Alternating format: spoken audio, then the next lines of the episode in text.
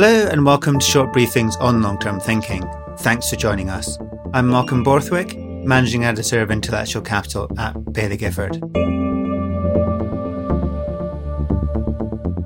Income investing has been shaken by the coronavirus pandemic, which has forced companies to cut back on dividends. That's the recurring payments which they make to shareholders.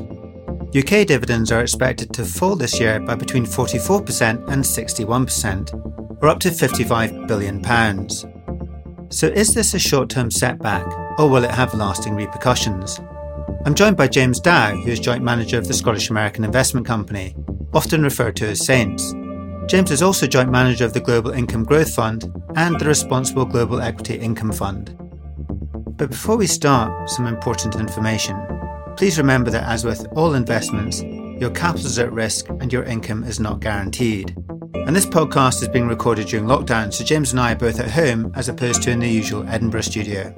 So, James, let me start with what I alluded to in the introduction there. Are we seeing a permanent reset in dividend payments as a result of the coronavirus pandemic? I think yes, in some parts of the market, Malcolm. I think that is exactly what we're going to see. And what I'm what I'm hoping will come out on the back of this is a a surge in what I would call good dividend investing. And those dividends I think will will bounce back and be strong versus bad dividend investing, um, where I think you're going to see a permanent reset. So let, let me explain that a little bit more um, th- there is this what I would call this good dividend investing, where um, as an income investor, you are essentially uh, looking for genuine, growing companies that have got a, a healthy balance between reinvesting in their own business and paying out dividends to shareholders. And where essentially you, as a as an investor or a saver, are taking the if you like, the excess cash that they don't need in their own business themselves.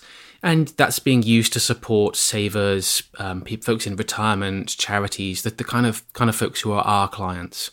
That's good dividend investing. I'm optimistic about that. Um, what I think we are going to see is the decline, and I, and I think this is this is a good good thing if it happens of of bad dividend investing. So that's where um, companies are frankly over distributing. They're paying out too much. They're not investing enough in their own business. They may even be borrowing to pay dividends. Often these are companies which are structurally in decline or they're low growth companies. Um, they're, they're paying these dividends in a sort of desperate attempt to entice shareholders. I think those kind of businesses, those kind of companies are going to be forced into a permanent reset into lower dividend payments to shareholders, as they should be. And give me an example of some of these sectors where we see good and bad dividend payers. Uh, well, uh, high street retail is a is a fairly obvious one. It's it's structurally challenged. There have been cases where you know, companies are simply paying out too much. They're not investing in trying to make the transition to e-commerce, that kind of thing. In some parts of the oil and gas markets as well, um, I'm personally of the view that hydrocarbons generally are, are, let's say, in the, the sunset period of their lives. The catch with something like a, a big oil company or, or a bank or a telecoms company and uh, these kind of typical um, usual suspects of income funds is that they need to invest huge sums all the time just to keep their business level. Whereas if you look at uh, securities exchanges, so uh, if you think of Deutsche Börse, which is the dominant exchange in Germany, again, a very sort of capital light business model that throws off cash. That type of business is where you can have both growth because they don't need a lot of capital, and you can have a really stable and resilient dividend because they naturally produce a lot of cash, the nature of the business. So that that's the type of thing that we're um, looking for, and, and, the benefit of that has only been highlighted by the current crisis. You know, if you've got a very capital intense business model, you've really struggled. It's one of the reasons why the UK dividends have been under such pressure because there's a preponderance of those capital heavy businesses in the UK. And what I find really interesting, James, is looking at the difference between UK dividend payers and global dividend payers.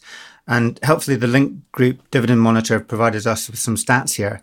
If we look at the UK uh, dividends, they're expected to fall this year by between 44 and 61%, so that's up to 55 billion pounds. Whereas the global dividend payers are expected to fall by between 15 and 35%, which is much less, and that's up to $933 billion.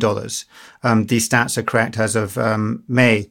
Um, what does that tell us, James?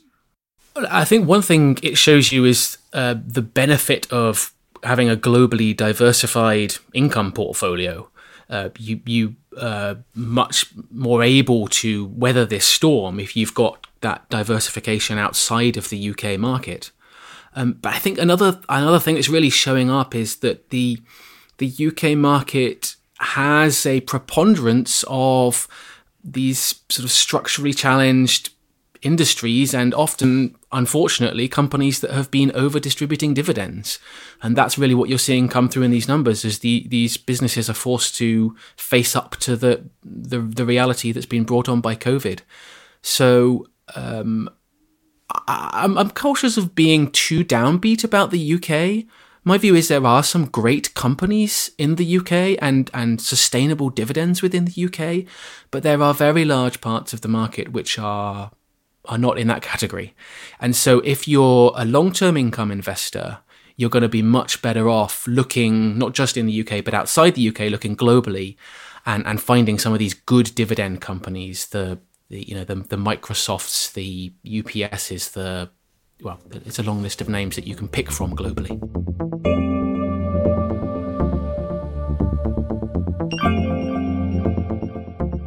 And if we're looking at the years to come, I mean, we, we've talked about maybe some of the energy, the oil and gas companies, which don't have the prospects for paying large dividends in the future.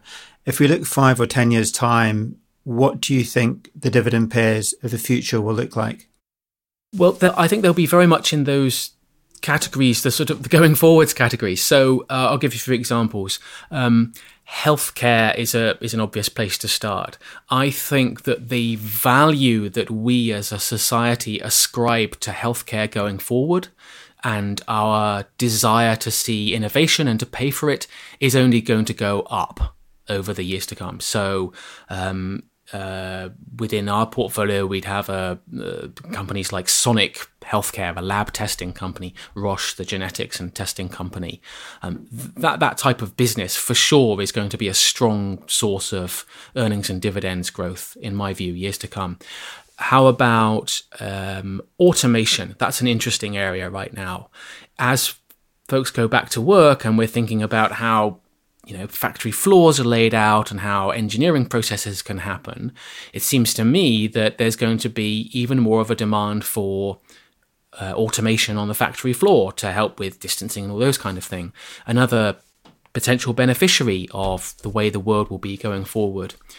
Uh, anything digital i mean it, we, we've seen this all of us in our own lives the past three months anything uh, digital that enables us to either work remotely or um, to collaborate without having to travel, all of those kind of things.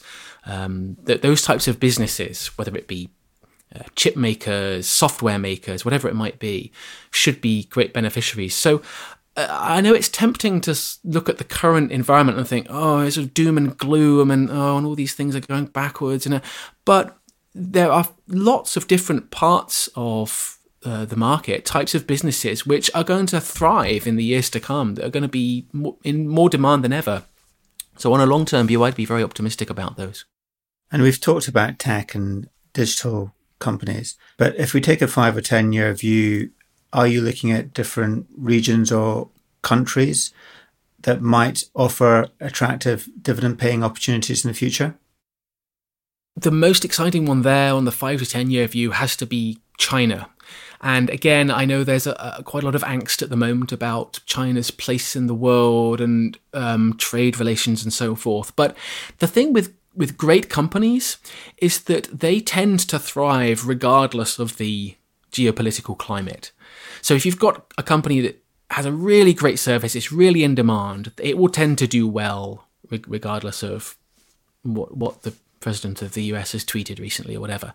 And there are a lot of those companies growing up right now in China. Um, there, there's huge innovation going on there. There are some great, often founder-run businesses. Uh, we've already seen many of them have already grown. You know, the Alibabas of the world to, to huge stature already, um, and and uh, our view is is there are there are many more of those to come. At the same time, as an investor, a great thing that's happening is that the China market is opening up to foreign investors. So the, your um, one's ability to invest in the the local A share market um, has increased a lot over the past few years. That used to be very difficult to do. It's now now become a lot easier. So my my guess is that if we look out five or 10 years, there are going to be a lot more of these great growth and dividend companies available to us for the portfolio, and we'll be able to access those through the, the China A share market.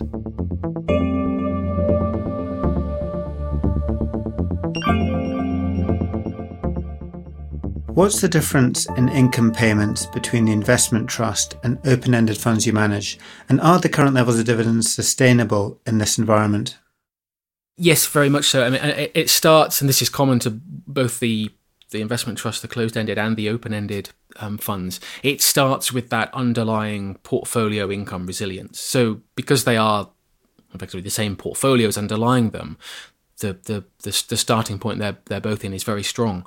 Where, where the difference comes about is because by um, the, the rules of these, these things, in an open ended structure, you are legally required to pay out all of your income in any given period. So what that means is if if our open-ended income is down by let's say for example 5% this year, then the distribution will be down 5%. In the investment trust structure, you have this um, unusual advantage that you can kind of tuck away income over the years as a sort of savings pot. You don't always have to pay out all of the income you receive. And we've done that for years and years and years within Saints as, you know, the sort of prudence of the, what's called the revenue reserve. Um, and what that means is, although the portfolio income is again down by that, whatever it is, five, seven, eight percent, um, because of the revenue reserve within the investment trust structure, we can draw on those saved um, reserves, that saved income from previous years, and top up the income stream. So that's really the difference: is that the underlying performance is, is essentially the same, but if you're looking for the absolute sort of security of income backed up by a savings pot, if you like, that's what you get with the investment trust structure, and that's why the the distribution will actually be going up a little bit. And we're both sitting at home, you know, I don't know, maybe in an office, kitchen, living room, people mm. working in loads of different environments. How has this affected the way you work, James? Well, I've got a lot more requests to fix Brio train sets while working than I've ever done in the office because my five year old, being a, a Brio engineer par excellence, um, likes to get me involved in that as often as possible. So that that's something I haven't dealt with before. No, but the the um, uh, in practice, it's gone really smoothly. I'm delighted to say. Um, I feel like the, the the technology, you know, we've always invested in that heavily ourselves as a firm, and that's really paid off in spades in the past six months. Um, I haven't had any issues there. Um, you know, I guess like all of us, I'm kind of a little bit bored of looking at Zoom screens and people on that. I like talking to people face to face. But okay, that's that that's not possible. Um, we, have coped f- um, fine. No, no, no real problems. One thing that I, I think is really interesting is about how working practices adopted under a kind of you know forced situation that you wouldn't have otherwise thought of, you realize afterwards, oh wow, that's a lot better than we used to do when we could meet up in practice. I don't doubt that on the other side of this, our ability to, to you know keep on top of all the different things that we're looking at will actually be improved on the other side of this compared with where, where, when we went in. Uh, that's a good place to end it, James. Thanks very much for joining us on the podcast. Now, I hope you'll join us again soon. Thanks very much.